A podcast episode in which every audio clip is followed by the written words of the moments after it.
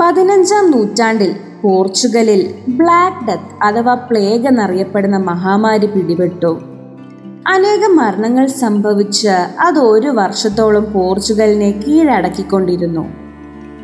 പകർച്ചവ്യാധി ദിനം പ്രതി വർദ്ധിച്ച് ലിസ്ബനെ മുഴുവനായും കീഴടക്കുന്നത് കണ്ട ആർച്ച് ബിഷപ്പ് ആൻഡ്രേഡിയോസ് യേശുവിന്റെ നാമം വിളിച്ചപേക്ഷിച്ച് പ്രാർത്ഥിക്കുവാൻ എല്ലാവരോടും പറഞ്ഞു. യേശുവിന്റെ നാമം എഴുതി തലേണകൾക്കടിയിലും രാത്രി വാതിലുകൾക്കിടയിലുമൊക്കെ വയ്ക്കുവാനും വിശ്വാസത്തോടെ അത് ഉരുവിട്ട് പ്രാർത്ഥിക്കുവാനും അദ്ദേഹം ജനങ്ങളോട് ആവശ്യപ്പെട്ടു.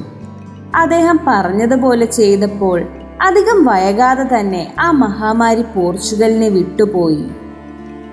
അപ്പസ്തോല പ്രവർത്തനം മൂന്നാം അധ്യായത്തിൽ യോഹനാനും പത്രോസും ദേവാലയത്തിലേക്ക് പ്രവേശിക്കുന്നത് കണ്ട് അവരോട് ഭിക്ഷ യാചിക്കുന്നവനോട് പത്രോസ് ഇങ്ങനെ പറയുന്നുണ്ട്.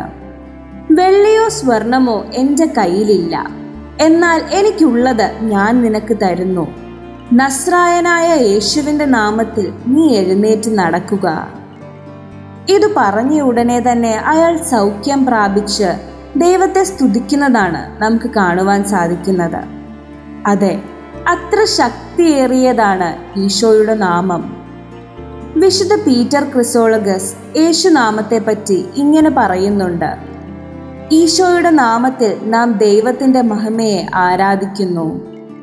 ആകാശത്തിലും ഭൂമിയിലും പാതാളത്തിലുമുള്ളവർ അവന്റെ നാമത്തെ പ്രണമിക്കുന്നു.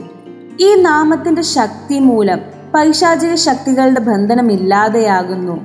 അന്തർക്ക് കാഴ്ചയും ബദിരർക്ക് കേൾവിയും മുടന്തർക്ക് സൗഖ്യവും മരിച്ചവർക്ക് ജീവനും ഉണ്ടാകുന്നു.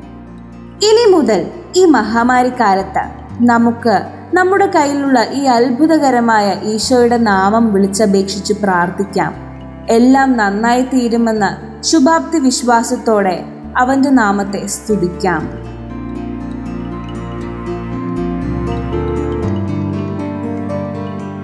You are listening to Heavenly Voice from Caris.